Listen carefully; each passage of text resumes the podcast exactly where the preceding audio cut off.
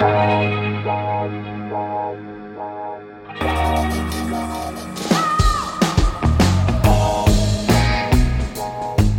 à lire, un podcast de Bernard Poirette.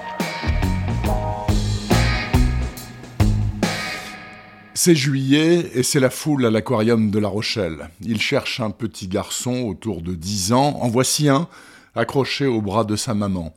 Il avait du chocolat autour de la bouche, de grands yeux bleus et un trou de 5 mm entre les incisives. C'était un beau garçon, il avait l'air heureux. Sa mère devait beaucoup l'aimer. Il ferma les yeux et sut à cette seconde que la traque venait de se terminer. La nuit suivante, le commissaire Baccaro et ses hommes découvrent à son domicile le cadavre d'Olivia, la maman du gamin, ligotée sur une chaise, égorgée d'une oreille à l'autre. Son fils est assis face à elle, bâillonné, un bandeau sur les yeux avec un casque sur les oreilles, qui diffuse à pleine puissance la symphonie du Nouveau Monde de Dvorak. Le môme est physiquement indemne, il n'a rien vu ni rien entendu du supplice de sa mère.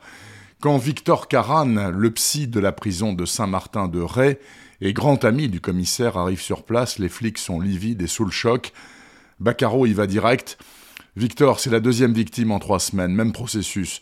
Je pense que votre expertise pourrait nous offrir des pistes.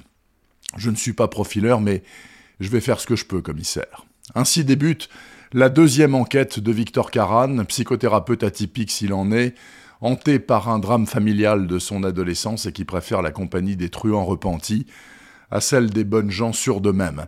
C'est peut-être pour ça d'ailleurs que l'adjoint du commissaire l'a dans le nez.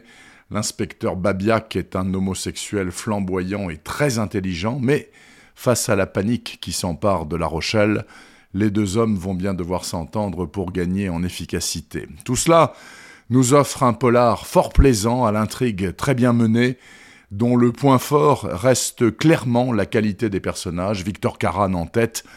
Vous avez pu le découvrir il y a deux ans dans Sombe. Vous le retrouverez avec grand bonheur, je pense, dans Je suis le feu de Max Monnoé. C'est paru au printemps aux éditions du Seuil dans la collection Cadre Noir, sous un parasol sur une plage de Charente-Maritime. Ce sera parfait. Retrouvez le podcast C'est à lire avec Bernard Poirette sur toutes les plateformes de téléchargement et rendez-vous sur le site bernardpoirette.fr pour vous abonner à la newsletter et être informé dès qu'un nouvel épisode est publié.